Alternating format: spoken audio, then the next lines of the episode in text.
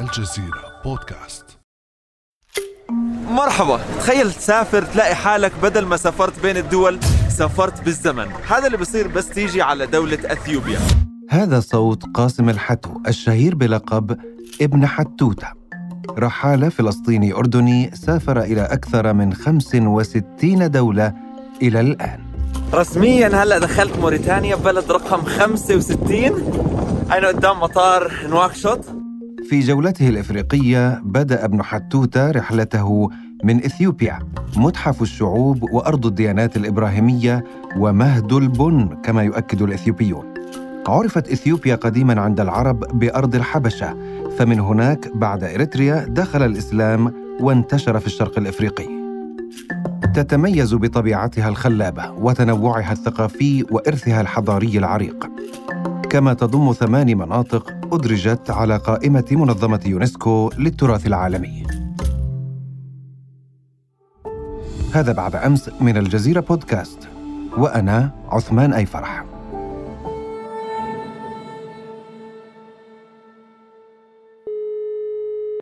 أرحب بضيفي في هذه الحلقة الرحالة الفلسطيني الأردني ابن حتوتة ليحدثنا عن رحلته إلى إثيوبيا. أهلا وسهلا. تحب أناديك قاسم ولا ابن حتوتة ولا إيش بالضبط؟ اللي بتحبه قاسم ابن حتوتة. أي إشي برايحك أنا جاهز. طيب مرة كده ومرة كده بس يعني إنه في البداية أكيد يجب أن أسألك من فين جاء اسم ابن حتوتة؟ طبعا أتذكر ابن بطوطة الرحالة أيضا ولكن تخبرنا أنت. بالتأكيد. يعني أتوقع الاسم واضح. هو خلط ما بين اسمي الأخير الحتو وابن بطوطة. طلع معي ابن حتوتة. لأنه اسم بدل أول ما الشخص يسمعه فورا بروح ذهنه باتجاه السفر باتجاه الترحال. ابن بطوطة. وبنفس الوقت حتوتة نوعا ما تعني اللي هي القصص الشعبية. بنحكي حدوتة باللهجة المصرية. فيعني جمعت عدة أشياء. رحال وراوي قصص. طيب يا سيدي يعني هناك تلاعب طريف بالكلمات وأنت زرت خمسة معي وزرت 65 دولة وبالتالي تقول لنا كما ذكرت أنت اللهجة المصرية تقول لنا حتة أو حتوتة أو جزء من الحدوتة إن شئت من رحلاتك وأسألك لماذا إثيوبيا؟ ما الذي جعلك تقرر أن تذهب إلى هناك؟ في البداية إثيوبيا كانت رحلتي من سنتين تقريبا وكانت هذيك الفترة هي بداية انتشار جائحة كورونا.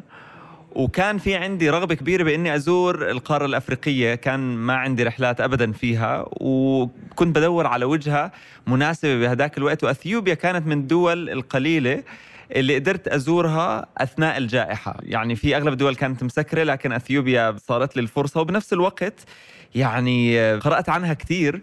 وجذبني إلها عدة مواضيع منها مثلا إذا سمعت عن موضوع اللي هي المدينة اللي بيعيشوا مع الضباع في هرر مم. والتاريخ والقبائل. لقيت فيها هيك مزيج غريب من الأشياء اللي ممكن أحكيها في فيديوهاتي فقلت يلا ليش لا؟ طيب يعني كما يقال ليس من رأى كمن سمع. أنت سمعت وقرأت ثم ذهبت. تفاجأت باللي شفته؟ نعم. للأمانة يعني كانت تجربة جديدة كتير بالنسبة لي لأنه سافرت كتير في عدة نواحي من العالم في أوروبا في شرق آسيا في أمريكا اللاتينية لكن أفريقيا تحديداً كنت خايف كنت متخوف من إني أروحها لأنه ما بعرف يعني بتحس لما تروح أفريقيا في خوف من الخطر يمكن مش أمان يمكن الشعب مختلف عن شو بنعرف ما بيحكوا إنجليزي ما كنت عارف شو أتوقع وأول ما وصلت فعلا تفاجأت من كيف البلد مختلف تماما عن أي إشي أنا عشته قبل. ف يعني هلأ حنحكي أكثر بشو الشغلات اللي كانت جديدة علي لكن فعلا كان في عنصر المفاجاه واضح. طيب مختلف عن كل بلد بإيش بالضبط؟ يعني بداية من البنية التحتية للسياحة. أنا كرحال بهمني مثلا أولا موضوع السياحة. البنية التحتية تقريبا ما كانت موجودة. مش اللي هي. يعني بسيطة لا تقريبا مش موجودة خصوصا أنه أنا رحت في وسط فترة ما فيها ولا سائح بكل أثيوبيا وأنا كنت الشخص الوحيد فحتى أماكن المبيت ما كانت متوفرة اضطريت أنزل في بيوت الناس بالإضافة للأكل الخبز عندهم بسموه اللي هو الانجيرا إذا حدا فيكم سمع فيه. حتى المكون الأساسي هو له حدا مش فيكم القمح آه هو حدا فيكم استمع به أنا طبعا على فكرة مولود في أديس أبابا بس يعني تركته أها. طفلا آه، رضيعا. وبما إنه أنا من إريتريا طبعا هذا الخبز موجود عندنا أيضا انجيرا وخليني أزيدك من شعر. بيت. هو شيء مشابه له موجود في السودان وسموها الكسرة وموجود في اليمن وسموه اللحوح. وفي المغرب أيضا في المغرب أيضا هناك شيء مشابه اسمه البغريرة. هو الانجيرا المميز فيه إنه الطحين تبعه معمول من حبوب أصغر حبوب في العالم تعتبر اسمها التف. ما بعرف إذا تستخدم زي ما أتوقع في إريتريا أكيد موجودة لكن في المغرب وفي السودان مش متأكد. لا هو الانجيرا ب- يعني بتصنع بكذا طريقة. الطف أحدها ولا أعتقد إنه موجود في البلدان اللي ذكرتها زي السودان. والصومال على فكرة واليمن. نعم. وأهميته بالنسبة لهم يعني بالنسبة للناس هناك كانوا ياكلوا المعكرونة هاي من الشغلات اللي فاجأتني. المعكرونة بأكلوها بالإنجيرة فأنت قاعد تأكل تقريبا خبز بخبز. والإنجيرة كمان في عندهم بعض الأكلات في أكلة اسمها رفرف متكونة من فرفر. إنجيرة متكونة من إنجيرة. جوا إنجيرة وبتأكلها بالإنجيرة. ف... طب هو المطبخ من يعني جاي المط... ياكل بما. إنك بتتكلم عن الأكل المطبخ مختلف تماما. إيش ملاحظاتك؟ إيش عجبك؟ وفي أكيد أكلات آه، أيضا غريبة شويتين. هم واضح في عندهم اعتماد كبير على اللحم. في المطبخ تبعهم. آه، كنت آه، أصحى الصبح في أحد الأيام مثلا كان بدي أطلع آه، أفطر مع الست اللي كنت نازل عندها في أحد يعني بيوت الضيافة. حكت لي خليني آخذك تجرب الفطور الأثيوبي. جابوا لنا صحن إيش كان اسمه؟ والله أتوقع آه اللي هي beef tibs إيه اللي هي لحم بس لحم صحن لحم. وبالصحة والعافية. على الصبح الساعة 9 الصبح بدينا باللحم. غير طبعا الشيرو المتكون أتوقع من حمص مع مجموعة آه، البهارات اللي في عندهم عدة بهارات بخلطوها في بعض بيعملوها بربره البربرة بالضبط هي الشيرو معمول من البربرة بتأكلها بالإنجيرة كمان. كل الصحون تيجي بالتأكيد زي ما حكينا مع الإنجيرة. مش عارف إيه كان يعني mix جديد. هو أنت بس ما شاء الله عليك يعني أنا شفت بعض فيديوهاتك بصراحة ممتازة ورائعه جريء ما شاء الله عليك يعني أنت شاهدتك وأنت تأكل لحم ني ني تماما. والله هو اللي بيسافر بدون ما يجرب ما سافرش يعني. فإذا رحت على بلد ورفضت إني أجرب أكل شعبي أو الأكل اللي هم باكلوه طب شو استفدت؟ ما أنا أكلي اللي أنا بأكله بالعادة بقدر أرجع أكله في بلدي. فبأثيوبيا حكوا لي إنه أحد أكلاتهم هو اللحم الني لحم الب- البقر الني وجربت. يمكن ما أعيدها ما أتوقع أعيدها. ما كانت يعني من ناحية اللذة ما بعطيها التقييم العالي بس كتجربة حلوة. طب أنت عموما يعني هل نستطيع أن نقول إنه عجبك الأكل الأثيوبي بشكل عام ولا؟ يعني لو بدي أعطيه درجة من عشرة بالنسبة إلي شخصيا بعطيه سبعة. نعم. كان متوسط أعلى من المتوسط فسبعة. لكن يعني كان مريح بالنسبة لي الأكل ما تغلبت. أكلهم زي ما حكيت أغلبه لحمة. هاي بالنسبة لي كانت المشكلة لما حدا بده يحاول يخفف من اللحوم مش حيزبط معاه أبدا يروح أثيوبيا ولا حدا نباتي يشطب أثيوبيا من القائمة. في عندهم حتى خيارات كانت قريبة نوعا ما للأكل العربي على سبيل المثال خصوصا في مدينة زي هرر. هو شوف حنتكلم عن هرر بس أريد أن أسألك يعني هذا بالنسبة للأكل بما إن إحنا ما زلنا نتحدث عن الأكل في أيضا البن الأثيوبيون يقولون انه هو أثيوبيا مهد البن وزي ما شفت يعني البن أو البنة كما يسمونها في كل مكان. صحيح. مية في المية مية في المية. القهوة يعني كانت من أكثر الشغلات اللي استمتعت فيها شخصيا في أثيوبيا. الحلو فيها أنه زي ما أنت حكيت تقريبا كل خمسين متر في عندك حدا قاعد بالشارع عم بصب قهوة بيعمل اللي بسموها الكوفي سيرموني وموجودة بسعر اللي هو بيساوي آه، عشر قروش بالأردن أو ما يعني ربع درهم ولا إشي زي هيك ولازم تشرب ثلاث كاسات. مع إنه أنا مش مقتنع إنه أثيوبيا هي مهد البن أنا مقتنع شخصيا إنه اليمن البن الأصل منها ويمكن كثير ناس سمعوا قصة كيف اكتشفوا البن في أثيوبيا اللي هو كان في الراعي اللي كان تارك الغنمات يسرحوا وصاروا ياكلوا من هاي الحبة الغريبة. نعم. وأول ما أكلوها صاروا ينطنطوا ولا صار عندهم طاقة غريبة فاستغرب من وين إجتهم هاي الطاقة واكتشف البن من خلال هاي الطريقة. آه، لكن بعد البحث والكلام مع مجموعة من الأصدقاء بتلاقي إنه في شغلات مش منطقية بالنسبة لي في هاي القصة خصوصا إنه حسب ما أنا فهمت إنه الغنم لما يأكل البن بأكل القشرة الخارجية وما بأكل يعني ما بمضغ اللي هي الحبوب لكن الكافيين موجود في الحبة فبالتالي مم. مش منطق إذا الغنمة أخرجت الحبوب طب من وين إجاها الكافيين نعم بينما في قصص أخرى منطقية أكثر بتيجي من اليمن. هو طبعا ملفت يا قاسم إنه ال- اليمن وأثيوبيا بينهم أشياء كثيرة مشتركة وملفت إنهم يعني يتنازعون ملكية أمور من هذا النوع، البن على سبيل. المثال وأيضا طبعا ملكة سبأ. تعرف إنه الأثيوبيون يقولون إن ملكة سبأ هي أثيوبية ويسمونها كوين شيبا نعم. أو الملكة شيبا فهذا شيء ملفت. آه طيب حدثنا عن البيئة الاجتماعية اللي انت شفتها إحنا من يتابع الأخبار في الحرب آه، نسمع عن ال- التجراي والأورومو والأمهرة. وما إلى ذلك إيش اللي لفت نظرك بالنسبة لل- للبيئة الاجتماعية الإثيوبية. من خلال يعني رحلتي في أكثر من مدينة وتعاملي مع أكثر من مجموعة من الموجودين في أثيوبيا الموضوع بيعتمد على الناس اللي بتعامل معهم قد إيه بتبعد يعني أنا في رحلتي زرت مناطق نائية تماما. ناس عايشين في نص الغابة عايشين حياة بسيطة جدا. في عندك هذا النوع من الناس. في عندك ناس اللي عايشين في آه، الحياة اللي هي الطبيعية المتحضرة في أديس أبابا وغيرها. ومن تعاملي مع الناس يعني بتلاقي زي أي مكان في العالم الناس أغلبها قاعدين بس بدوروا على اللي هي لمحة أمل أو يعني بس بدوروا على السلام بدوروا على أنه كل الناس الموجودين في أثيوبيا يعيشوا حياة مسالمة ويكون حياتهم أبسط من الحروب أو المشاكل السياسية والمشاكل العسكرية اللي عم بتصير حواليهم. تقريبا من تجربتي الشخصية وما بعرف يمكن أنا تعاملت مع نوع مع نوع واحد من من الأشخاص لكن كل الأشخاص اللي قابلتهم كان بالنسبة لهم هدف واحد إنه أثيوبيا تكون بلد آمنة للحياة. نعم. وطبعا يعني نعم. في تأثير إيطالي رغم أن هم طبعا يفخرون بأنهم لم يستعمروا أبدا ومعروف أن هم هزموا موسوليني في الحرب وإيطاليا مم. يمكن كانت عندنا في إريتريا فترة أطول بكثير 70 سنة.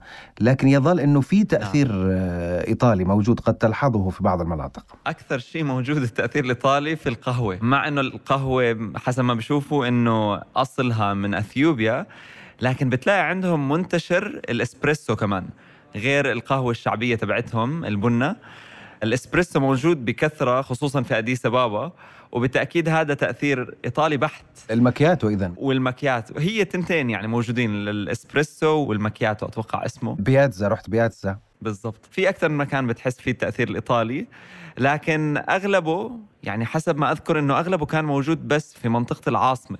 يعني ما حسيت في تأثير إيطالي لما بعدت عن المدينة. هو زي ما قلت لك يعني يمكن التأثير الإيطالي عندنا في إريتريا أكثر ظلوا 70 سنة وحتى العاصمة أسمرة يعني يطلق عليها بيكولو روما أو روما الصغرى.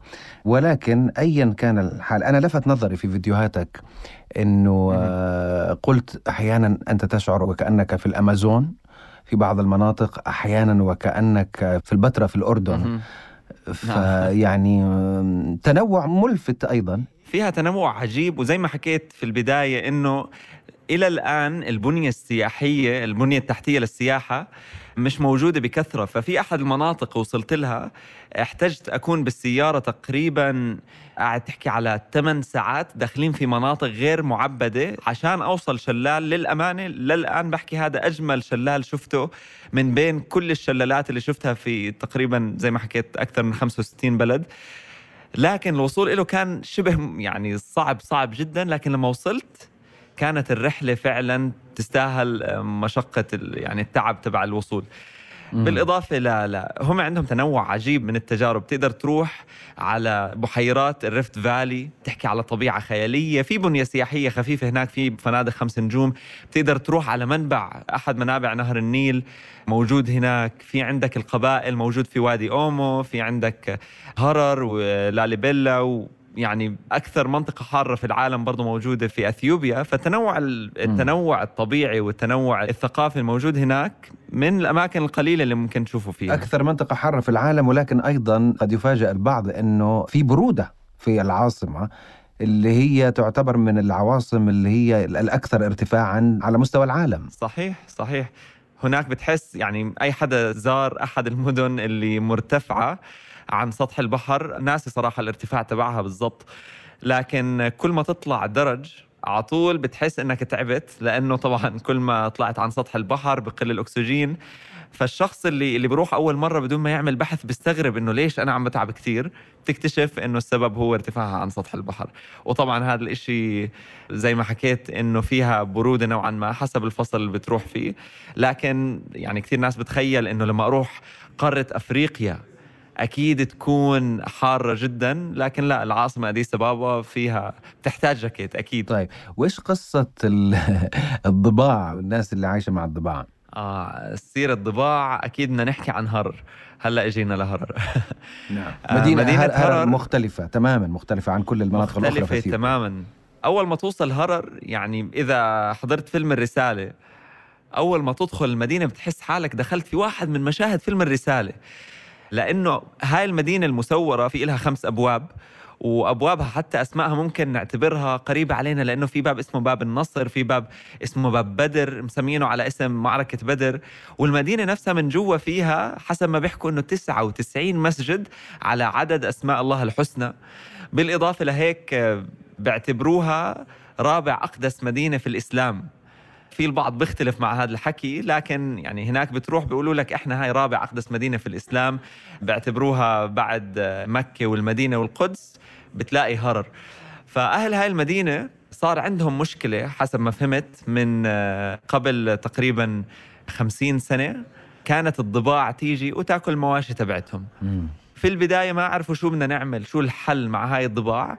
وكلوا واحدة من العائلات الموجودة في المدينة إنه تصرفوا في هذا الموضوع. ما لقوا حل غير إنه يصاحبوا الضباع. صاروا يجيبوا لهم لحم ويطعموهم كل يوم. مع الوقت صار في ألفة بين الضباع وأهل المدينة فبدل ما يكون في مشاكل بين أهل المدينة والضباع صار خلص عارفين كل يوم طب وانت إلهم اللحمة تبعتهم. وانت صار في ألفة بينك وبينهم؟ شفتك يعني ماخذ راحتك. أنا رحت واسطة. واسطه عن طريق أهل المدينة فصار أحد الشغلات الفعاليات السياحية اللي بيعملوها إنه بتروح وبتطعم الضباع. حسب أنت وجرأتك بتقدر تطعميهم بإيدك بتقدر تحط اللحمة بتمك وتطعميهم من تمك. فأنا لقيت إنه يعني رايح ورايح خليني اغمى فيها مزبوط حطيت اللحمة في تمي وطعميتهم إيه، يعني ف- عن قرب. نعم يعني هرر يعني معروف أنها كانت يعني مملكة إسلامية أليس كذلك يعني نعم كانت نعم نعم وكانت كانت معزولة عن بقية المناطق. طب خليني أسألك ما هي نصائحك لمن يريد أن يسافر ويزور هذه المناطق ويذهب إلى أثيوبيا؟ نصيحتي لأي حدا رايح أثيوبيا إنه روح بعقل منفتح لتشوف ثقافة من نوع جديد. على الأغلب ما جربت تشوف زيه من قبل. الأكل مختلف الطبيعة مختلفة أهل البلد مختلفين. واحدة من الشغلات كانت إنه أول ما وصلت الناس كل ما أسأل حدا شغلة وبده يحكي لي نعم آه. ألاقيه بيعمل وأستغرب ليش الناس عندهم هاي الشهقة الغريبة. تكتشف بالآخر إنه هاي طريقتهم بانه يحكوا آه بدل ما يحكي لك نعم ولا آه بيحكي لك فاكتشفت هاي الشغلة وأنا هناك. الأماكن والثقافة والعادات حتى عندهم موضوع إذا بقدر أحكي القات. مشابه نوعا ما لليمن موجود عندهم القات بكثرة. في العاصمة بيعتبروه نوعا ما يعني مش كثير متقبل بينما بتروح على مدينة زي هرر جدا متقبل. هرر زي ما حكيت عندهم العادات الإسلامية حتى الأكل. باكلوا آه، إيش اسمها كانت؟ أنا كنت عندهم في عاشوراء وفي عندهم أكلة مم. اللي هي الهريس. باكلوها يوم عاشوراء وحتى بيأكلوها للضباع. تجربة فريدة من نوعها. أي حدا بيروح يجهز حاله لتجربة جديدة وفريدة. وعلى الأغلب ما راح تنساها. طيب أنا حقيقة سعيد جدا جدا بالحديث إليك وأتمنى ما تكون آخر حلقة يعني خلينا نعمل حلقة تانية عن بلد تاني. بالتأكيد بالتأكيد لي الشرف. الله يسعدك وشكرا جزيلا على الاستضافة. يا سيدي الشرف لنا شكرا جزيلا لك. قاسم الحتو الشهير بلقب ابن حتوتة. شكرا ألف شكر شكرا جزيلا لك. شكرا لك يعطيك العافية. كان هذا بعد أمس.